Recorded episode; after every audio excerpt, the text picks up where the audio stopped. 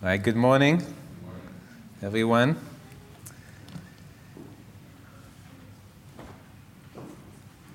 Those of you who, uh, who attend the prayer meeting on Wednesday, which, by the way, everybody is welcome to, we're not uh, selective at all, may remember I've asked over the years occasionally for prayer for a friend of mine called Fernando. He was a co worker at a previous job, and we keep in touch, so we have lunch maybe uh, every other month or so. And I had a lunch with him this week. And Fernando goes to uh, an Assemblies of God church, so different from our church, but he's a, he's a genuine believer. And uh, his uh, father is the one who pretty much speaks there at that church. And he felt that his father needs help in ministering the word at, at his church.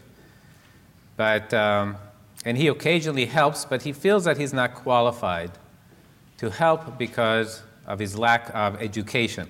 He, I think he has an AA degree from college, and um, you know, I shared with him about the fact I speak at our church, and he said, "Well, you have a degree from Berkeley," and uh, I told him that that degree in Berkeley doesn't help me in uh, preaching the Word of God, and uh, we will see that the Corinthians had a similar problem. Uh, they seemed to think that there was value in obtaining the wisdom of this world in the ministry.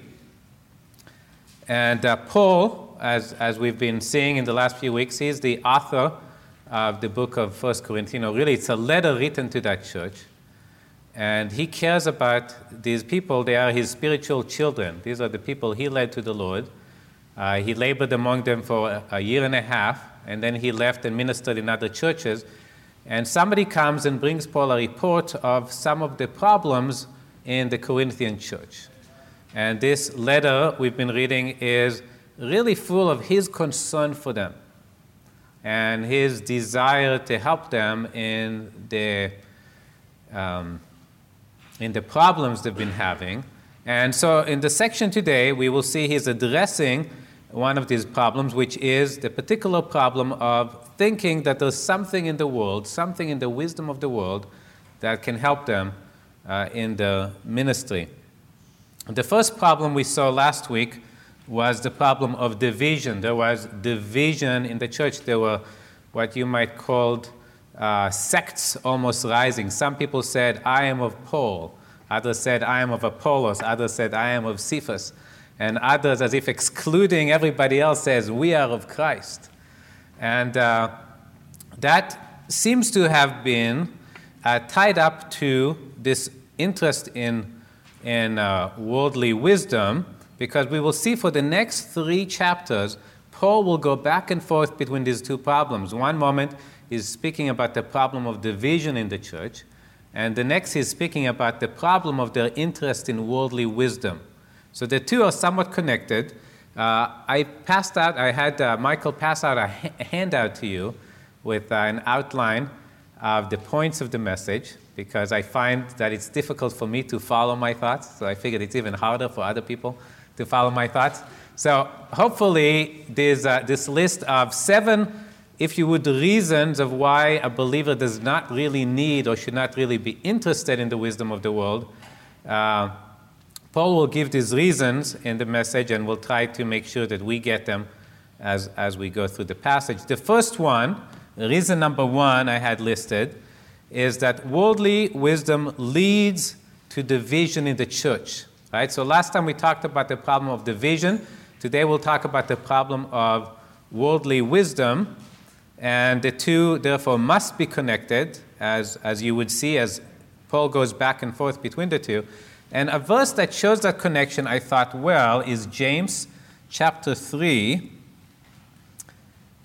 where James uh, is actually cautioning teachers that he's writing to. He's writing a passage to people who want to be teachers in the church.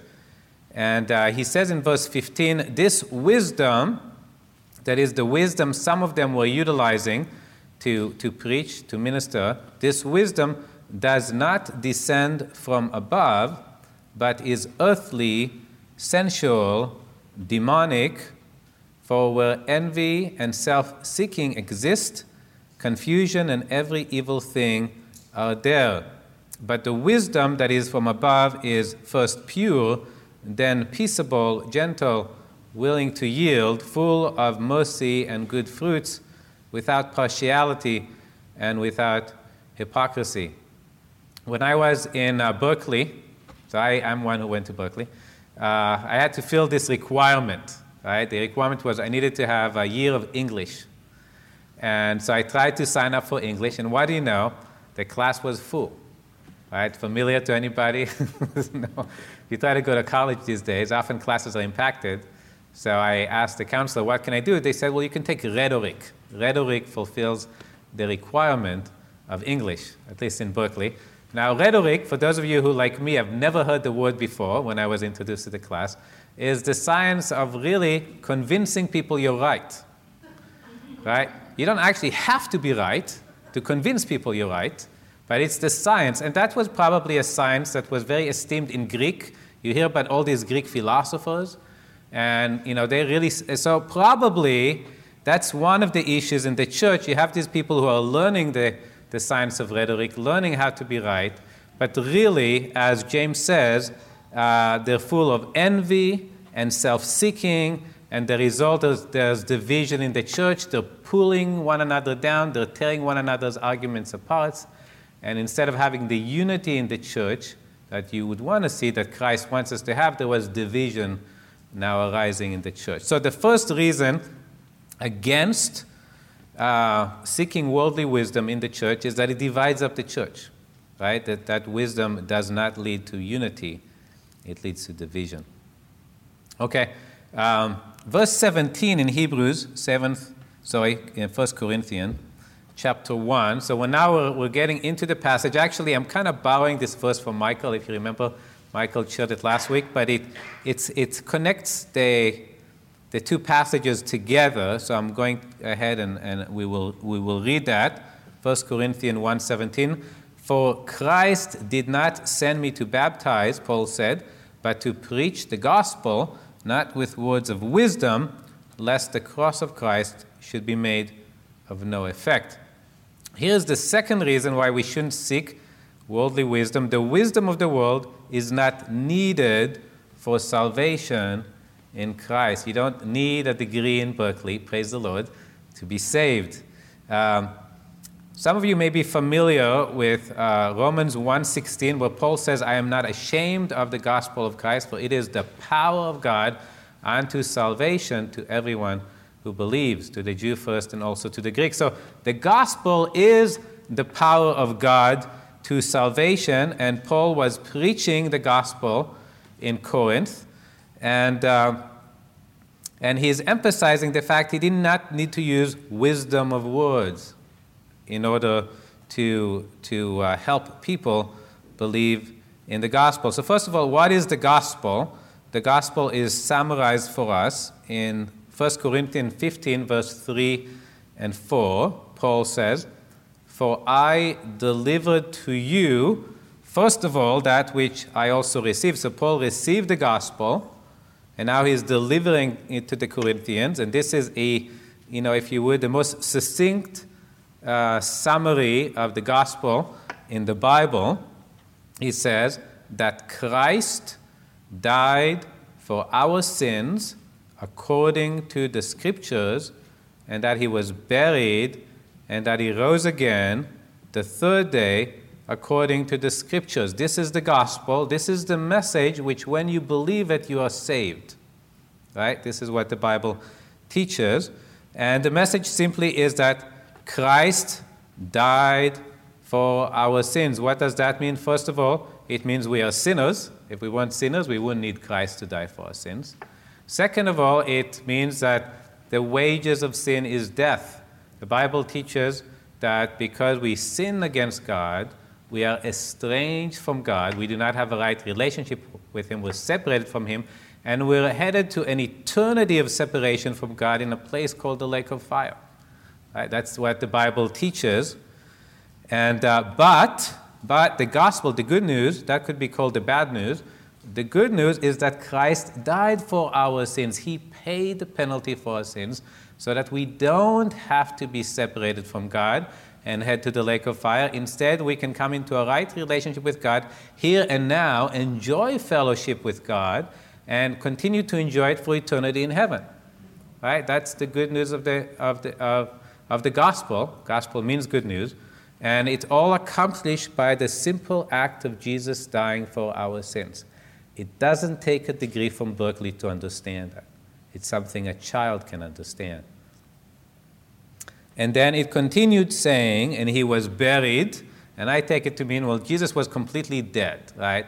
I mean, if he was on the cross, he was crucified, somebody stood there with a clock and said, okay, he's dead. Immediately Jesus comes back, somebody will ask, well, did he really die? Right? In fact, there still is, even though he was buried in a tomb for three days and rose from the dead, some people still have the theory, well, maybe he wasn't really dead, right? And he just kind of resuscitated. But the point of him being buried is to show he was completely dead. And then he rose again from the dead. Right? Something only God could do. Proving the effectiveness of what he did for us dying on the cross. That's it. That's the gospel message. If you believe that, if you believe you are a sinner, if you believe that the wages of sin is death, but that Jesus took your place when he died on the cross, and he was buried and he rose again from the dead. The Bible says you believe that you're saved. Right? And again, doesn't require a degree from Berkeley to understand. And so the wisdom of the world is not needed for salvation in Christ. In fact, Paul goes on and he says, Lest I, I preach the gospel not with wisdom of words, that is, not with this high minded rhetoric, lest the cross of Christ should be made of no effect. Let's say I was this unique and powerful speaker, and I could use such wise words that anyone coming into this room would cow before me and say, I'm a Christian, I'm a Christian, right? It says that the cross of Christ was made of no effect. The person never really understood that he was a sinner and deserved to die, and Christ took his place. And he's not trusting in that. Instead, instead he's saying, Boy, this man is so smart, he must be right. Right? It's not about convincing people that you're right.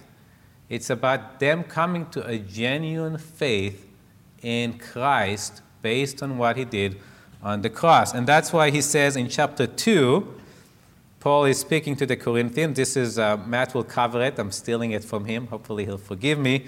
He says, And my speech and my preaching were not with persuasive words of human wisdom, but in demonstration of the Spirit and of power, that your faith should not be in the wisdom of men, but in the power of God. Right? Your faith must be in the power of God, not how smart the preacher is who's standing before you, for you to be saved. Okay, reason number three said the wisdom of the world failed to lead people to salvation in Christ. So if you have that sheet of paper in front of you, the blank word is failed. The wisdom of the world failed to lead people to salvation in Christ. Verse 18 For the message of the cross is foolishness to those who are perishing, but to us who are being saved, it is the power of God. For it is written, I will destroy the wisdom of the wise and bring to nothing the understanding of the prudent. Where is the wise? Where is the scribe? Where is the disputer of this age? Has not God made foolish the wisdom of this world? When we say that God made the wisdom of this world foolish, and also it says here, He destroyed the wisdom of the wise, it means He brought the wisdom of this world to nothing. If you think about it, why do you have wisdom? Well, you have wisdom to be able to achieve a certain end, to bring a person to making a right decision that will be to their benefit. Right? So if, uh, if you have uh, wisdom, you know, as an engineer, then you come to the right solution that helps you complete uh, the project that you have or build the device that you need. Your wisdom was effective, right? Now, what is the purpose of man? The purpose of man is really to know God and have a relationship with God and spend heaven with God, be with God forever in heaven. That's why God made us. And yet, the wisdom of the world fails to lead man to do that. And in that sense, you could say God made the wisdom of the world foolish, or he destroyed the wisdom of the world. Why? Why did the wisdom of the world fail to lead people to salvation in Christ? Because the wisdom of the world tells us things that are contrary to God, uh, contrary to the way or the message of the cross. For example, uh, the wisdom of the world says that I should look up for no, I should look out for, for number one. Who's that? It's me, right? I should always be seeking my own advantage. And uh, so you would look at Christ. Well, who, who was Christ looking for the good of? Was Christ serving himself? No, he was serving us. He was putting our good ahead of his. Uh, the wisdom of the world, the Greeks were familiar with gods, they had many gods. And, and what do gods do? They require sacrifices from men, right? They want men to give them gifts. And yet the God of the universe gave his son as a sacrifice for us, as a gift for us. As you were studying, worshiping him for this morning. It says also in Acts that when Paul preached in Christ the resurrection, they thought that that was foolishness. Paul taught that Jesus came back from the dead. And he thought that everybody who dies in Christ comes back from the dead. God gives them a new body. And they thought that was foolish. You know what? That's what the world thinks today. Somebody coming back from the dead, you must be joking. Right? And yet, that is the gospel message. Right? So it's foolishness to the world. And so the wisdom of the world does not lead us to Christ. It failed to lead people to Christ. Reason number four we only have seven, so we're, we're halfway. We're good. Still looking at the clock. Um, reason number four God designed the gospel against the wisdom of the world. And that's something that's hard for us uh, to accept or, or understand, but it's something that the Bible teaches. Verse 21 For since in the wisdom of God, the world through wisdom did not know God, it pleased God through the foolishness of the message preached to save those who believe. For Jews request a sign, and Greeks seek after wisdom, but we preach Christ crucified to the Jews a stumbling block and to the Greeks foolishness. But to those who are called, both Jews and Greeks, Christ, the power of God and the wisdom of God, because the foolishness of God is wiser than men, and the weakness of God is stronger than men. So there it has it for us in verse 21 in the wisdom of God. So God knew from the beginning this was going to happen. Right? The world through wisdom did not know God.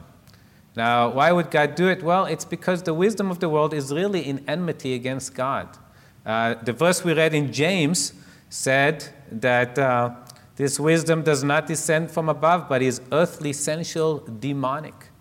Right? We have to recognize the Bible teaches that this world turned against God, and there was a powerful angel named Satan involved in that turning, and Satan is called the ruler of the darkness of this age, and he bent people's thoughts and wisdom away from God. This world's thinking is opposite to God's thinking.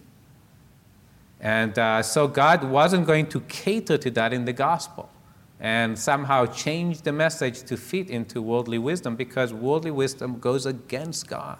It's the opposite. Right? God teaches us to love others ahead of ourselves. The world teaches us to love ourselves ahead of others. How can you reconcile the two? Right? And so it really, the gospel message goes against it. It says here that the gospel message is a stumbling block to the Jews. The Jews expected, we preach Christ crucified, a stumbling block to the Jews. The, the Jews expected a Messiah that was going to come and conquer the world. Instead, they got a Messiah that died for the world. Right? Because they thought that they just needed uh, help in overcoming uh, the, their external enemies, right? Their external enemies being the Romans. But really, what God needed to overcome was the internal enemy, that was their sin. And the only way he could overcome that was through the cross, through Christ dying on the cross for their sins. To the Jews, a stumbling block. To those who are called, both Jews and Greek, Christ, the power of God and the wisdom of God. The gospel is not foolish. It's not foolish.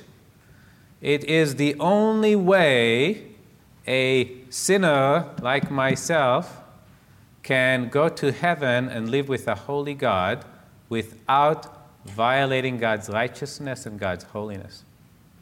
Right? There is no other way. All other religions will teach you, well, if I do enough good things, right? I walk an old lady across the street enough time or enough other good work, somehow the good will outweigh the bad.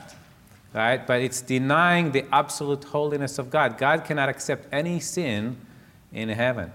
And there is no other saving message out there that explains how, how a holy God can reconcile sinful people to himself except the cross of Christ, where Jesus paid the penalty for our sins.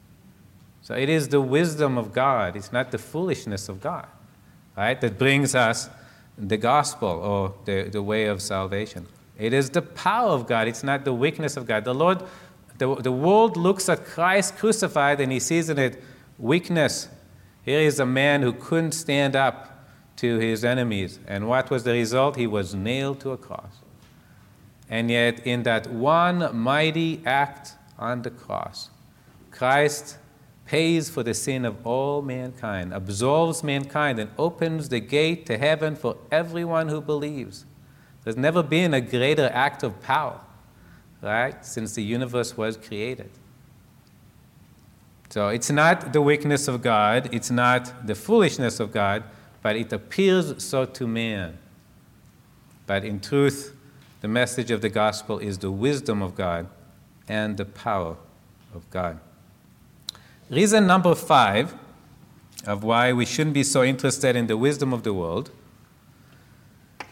being wise in the world doesn't increase your likelihood to be saved, but it actually reduces your likelihood to be saved. My uh, brother in law Tommy plays softball, I understand. And uh, I think you already have a set team. But sometime when we were kids, you'd go in the field, a bunch of you, and you'd have to pick teams. Right? And they usually pick two captains.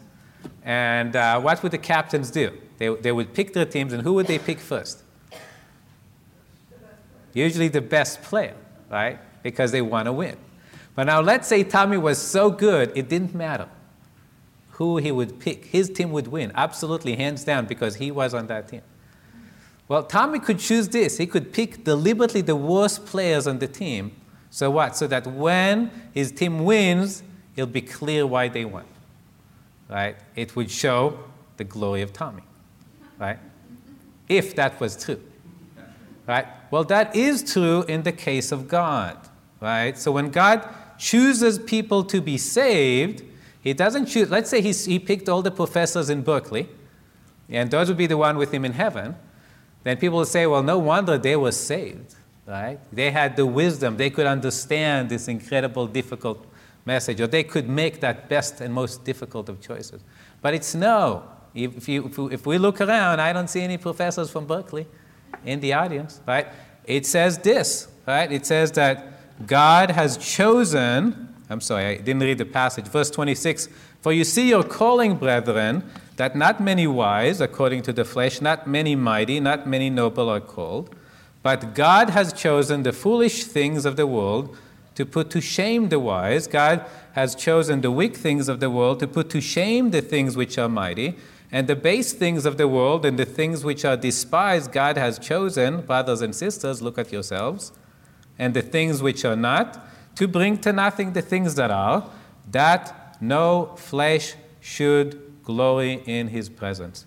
Nobody will be in heaven saying it was because of me, right? Because of my wisdom, I was able to figure out the message of the gospel. Or it was because of me, all the difficult things that I did, all the heroic deeds that I did in my, or it was because of my nobility. You know, I was such a gentle soul always very careful with how I treated other people. Nobody will stand in heaven and, and raise his hand. I did it my way. Right? It will all be fingers pointing to Christ. It was him, and because of what he did. right?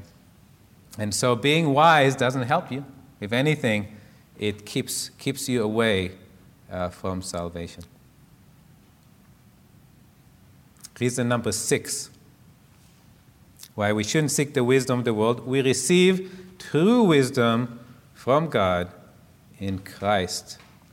Verse 30 But of him you are in Christ Jesus, who became for us wisdom from God, and righteousness, and sanctification, and redemption, that as it is written, He who glories, let him glory in the Lord.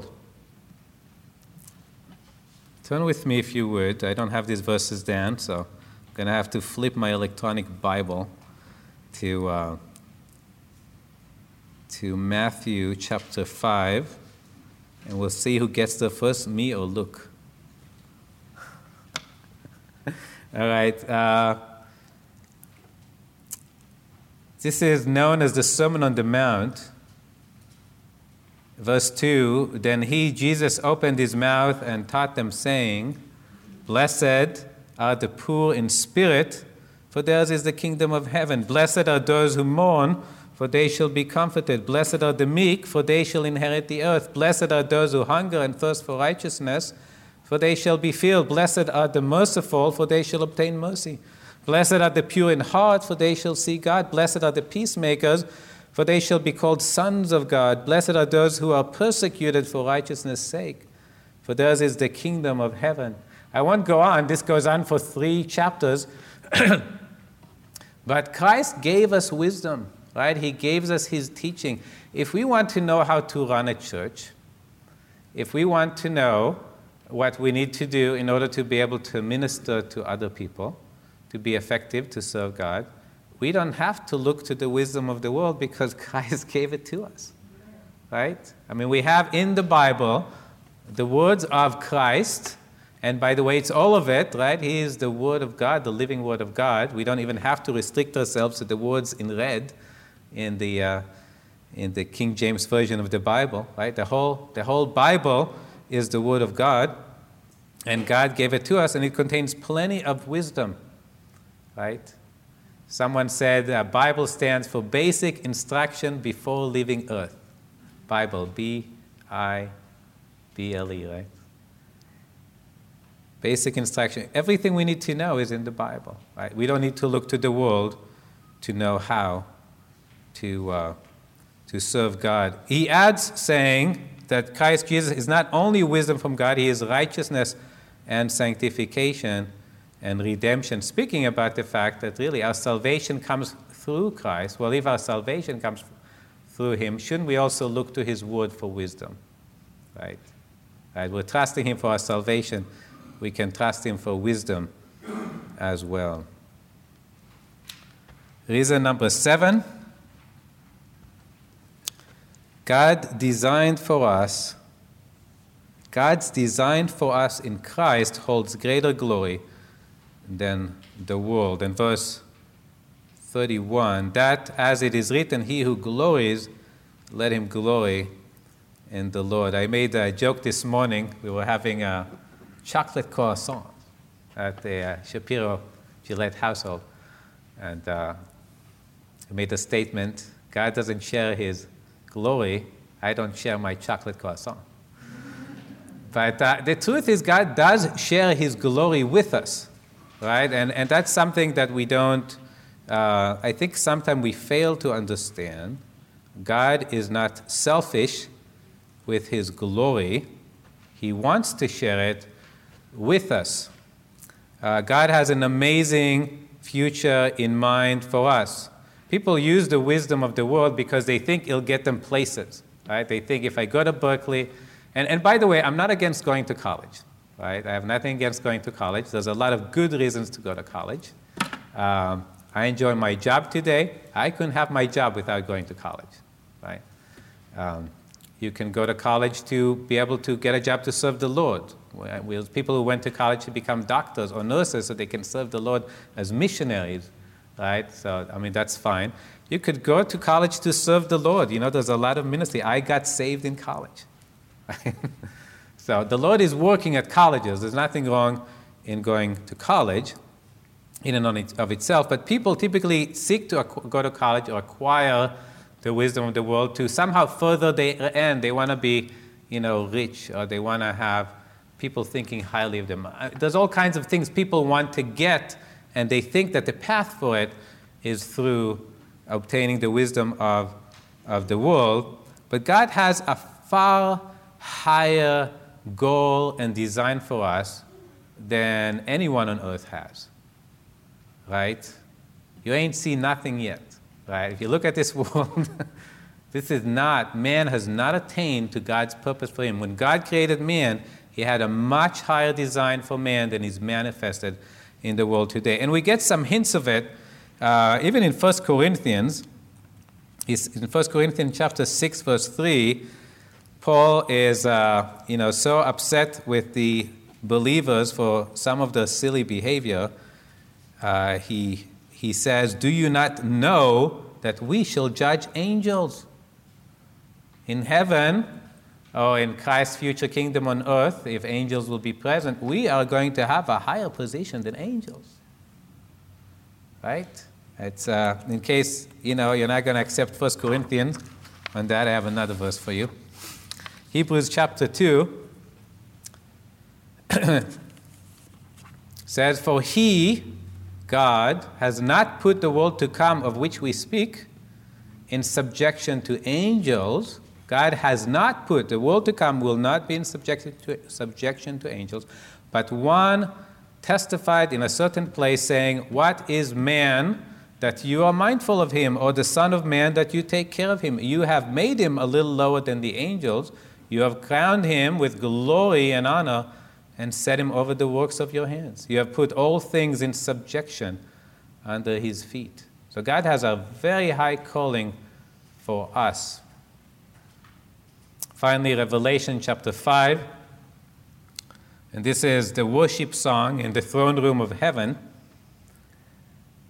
And they sang a new song saying, You are worthy to take the scroll and to open its seals, for you were slain and have redeemed us to God by your blood out of every tribe and tongue and people and nation, and have made us kings and priests to our God, and we shall reign on the earth. So, so we have a position in glory, or you know, in the future, a position of glory such as this world has not yet seen.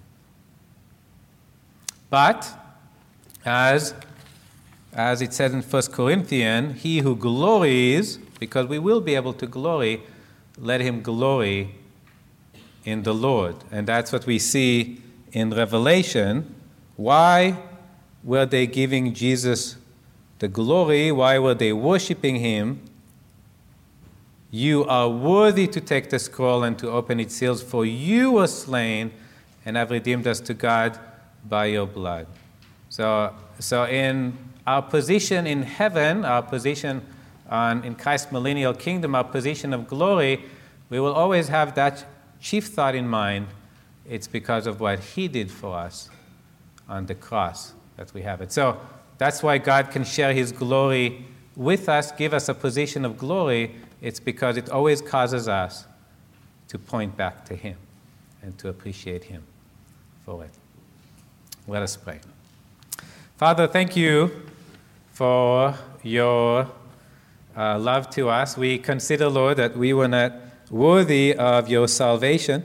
We were of those who sought the wisdom of the world. We were of those who sought thought contrary to your wisdom and I shook our fist, so to speak, against God. And yet you made known to us your love in the gospel. You revealed to us our sin, and you revealed to us your love to us, that Christ died on the cross for our sins so that we can be together with him in heaven forever. We pray for anyone here who has not yet believed in that message. Put their trust in you, Lord, that you will loosen the bonds of the wisdom of the world and help them come to you. For we ask it in Jesus' name. Amen.